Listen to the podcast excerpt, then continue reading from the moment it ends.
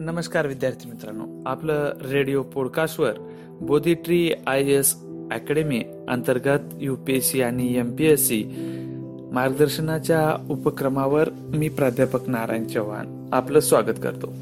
विद्यार्थी मित्रांनो कालच्या भागामध्ये आपण विजयनगरचं साम्राज्य आणि बहमानी साम्राज्यासंबंधित अभ्यास केलेला आहे. या आजच्या भागामध्ये आपण मुघल सत्तेचा उदय कशा प्रकारे झालेला आहे व मुघल सत्तेचा विस्तार कशा प्रकारचा झालेला आहे या संदर्भातील माहिती घेणार आहोत. आपण जर बघितलं पंधराव्या जे काही शतक आहे त्याच्या उत्तरार्धात मुघल ची स्थापना झालेली आहे. या अगोदर सुलतानशाहीची सत्ता ही भारतामध्ये किंवा पर्यायाने दिल्ली येथे होती. आणि एकवीस एप्रिल पंधराशे सव्वीसला मुघल बादशाह अकबर सॉरी बाबर आणि दिल्लीचा सुलतान इब्राहिम लोधी यांच्यात युद्ध झालेलं आहे.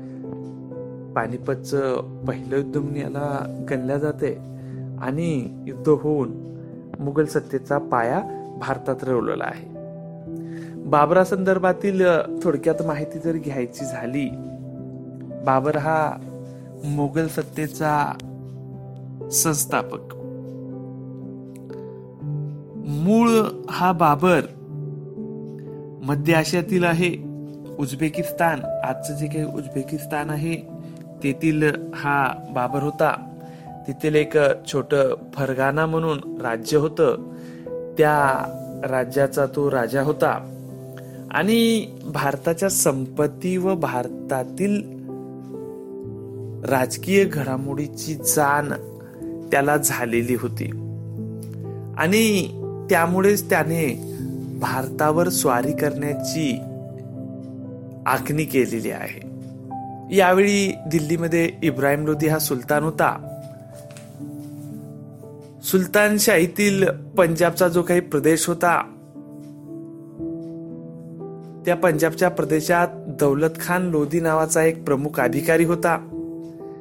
आणि दौलत खान लोधी आणि इब्राहिम लोधी या दोघांमधील संबंधांमध्ये संघर्ष निर्माण झालेला आहे किंवा संघर्ष निर्माण झालेला होता. त्यामुळे दौलत खानाने भारतावर आक्रमण करण्यासाठी बाबराला पाचारण केलेलं आहे आणि बाबर सुद्धा या संधीची वाटच पाहत होता. आणि पाचारण केल्यामुळे बाबर हा आपल्या सैन्यानिशी भारतावर आक्रमण करण्यासाठी निघालेला आहे. दिल्लीतून दिल्लीचं रक्षण करण्यासाठी इब्राहिम लोधी सैन्य घेऊन वायव्य दिशेकडे निघालेला आहे आणि बाबर आणि इब्राहिम लोधी यांच्या सैन्याची गाठ पानिपत या ठिकाणी पडलेली आहे. तो दिवस आहे एकरा सॉरी एकवीस एप्रिल पंधराशे सव्वीस. बाबर हा अत्यंत हुशार महत्वाकांक्षी व्यक्ती होता. त्याने सैन्यासोबतच आपल्यासोबत तोफखाना आणलेला आहे. भारताच्या भूमीवर प्रथमच तोफखान्याचा प्रभावी वापर करून इब्राहिम लोधेच्या सैन्याचा बाबराने पराभव केलेला आहे. सैन्य कौशल्य सैन्य चातुर्य असे गुण बाबरामध्ये असल्यामुळे पानिपतची जी काही पहिली लढाई झालेली आहे त्यामध्ये बाबर हा विजयी झालेला आहे. आणि जो काही इब्राहिम लोधी होता त्याचा पराभव झालेला आहे. आणि त्याच्या पराभवाच्या सोबतच दिल्लीतील जी काही सुलतानशाही आहे तिची तिचा शेवट होऊन मुघल घराण्याची बादशाही इथून सुरुवात झालेली आहे. या लढाईनंतर मेवाडचा जो काही राजा आहे राणा संगा याने राजपूत राजांना एकत्रित केलेलं आहे.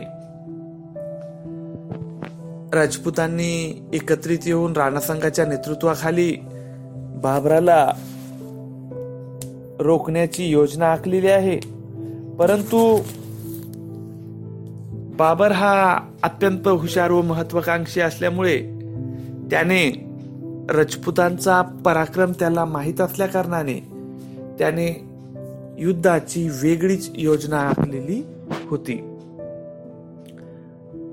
राणासंगा व बाबर यांच्यामध्ये खानुया खानुहा या ठिकाणी लढाई झालेली आहे. यामध्ये सुद्धा बाबराचा जो काही तोफखाना होता या तोफखान्याने प्रभावी अशी भूमिका बजावलेली आहे. परंतु बाबराने या युद्धामध्ये राजपुतांचे शौर्य त्याला माहिती असल्या कारणाने आपली एक फौज त्याने राखीव स्वरूपामध्ये ठेव होती. आणि ज्या वेळेस राजपूत सैन्य थकलेल्या अवस्थेत होतं त्यावेळेस त्यांनी जी काही राखीव ठेवलेली सैन्याची जी काही फौज होती ती मैदानात उतरून त्याने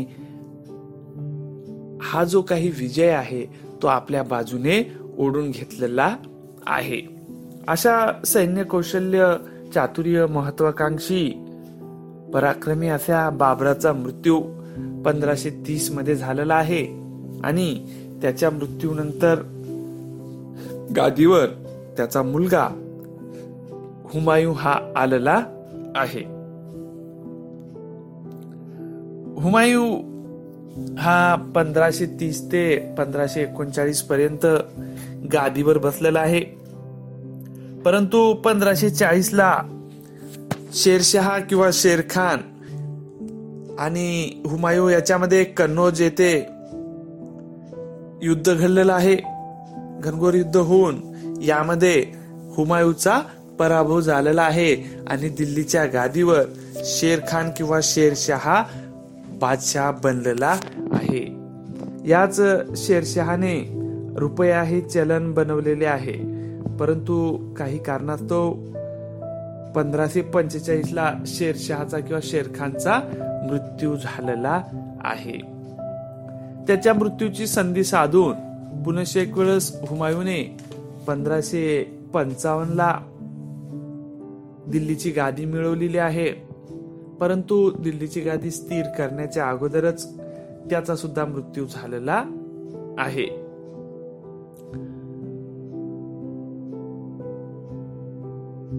हुमायूच्या मृत्यूनंतर त्याचा मुलगा अकबर हा गादीवर बसलेला आहे. अकबर हा मुघल घराण्यातील सर्वात कर्तबगार राजा म्हणून ओळखला जातो. त्याने भारतामध्ये एक छत्री अंमल आणण्यासाठी अनेक असे प्रयत्न केलेले आहेत. परंतु ज्यावेळेस तो सत्तेत आला त्यावेळेस परिस्थिती ही बेताची होती. कारण शेरशहाच्या घराण्याकडून अफगाणांकडून ही सत्ता मुघलांनी मिळवलेली होती. परंतु हेमू जो काही अफगाणांचा प्रमुख सेनापती होता त्याच्या नेतृत्वाखाली अफगाणांच्या सैन्याने पंधराशे छप्पनला अकबराच्या सैन्याच्या विरुद्ध युद्ध करण्याचा निश्चय केलेला आहे. आणि अकबर आणि हेमू या दोन्ही सत्तांच्या सैन्याची गाठ पंधराशे छप्पनला पानिपतच्या रणांगणावर झालेली आहे. या लढाईला पानिपतची दुसरी लढाई म्हटलं जाते. अत्यंत हुशारीने व मुसद्दीगिरीने अकबराने ही लढाई जिंकलेली आहे. आणि भारतावर एक छत्री अंमल मिळवण्याच्या दृष्टीने त्याने पावलं टाकायला सुरुवात केलेली आहे. हेमू चा प्रभावानंतर अकबराने सत्ता मिळवलेली आहे. अकबराच्या अंगी चातुर्य कौशल्य समाजकारण व धार्मिक समन्वय राखण्यासाठी त्याने दिने इलाही नावाचा धर्माची सुद्धा त्याने स्थापना केलेली आहे. अनेक असे खरतर प्रवासाला सामोरं जाऊन अनेक युद्ध जिंकून अकबराने मुघल सत्तेला किंवा मुघल सत्तेचा भारतामध्ये मोठ्या प्रमाणात विस्तार केलेला आहे. अशा अकबराचा मृत्यू सोळाशे पाच मध्ये झालेला आहे. परंतु भारतावर एक छत्री अंमल आणण्यासाठी त्याला खूप प्रयत्न घ्यावे लागले. त्याला खूप अडचणींना सामोरे जावे लागले. काय अडचणी होत्या? कोणत्या कोणत्या संघटनांनी किंवा कुठल्या कुठल्या राज्यांनी त्याला विरोध केलेले आहे? हे आपण पुढील भागामध्ये पाहूया. आजच्यासाठी इथेच आपण थांबूयात. नमस्कार.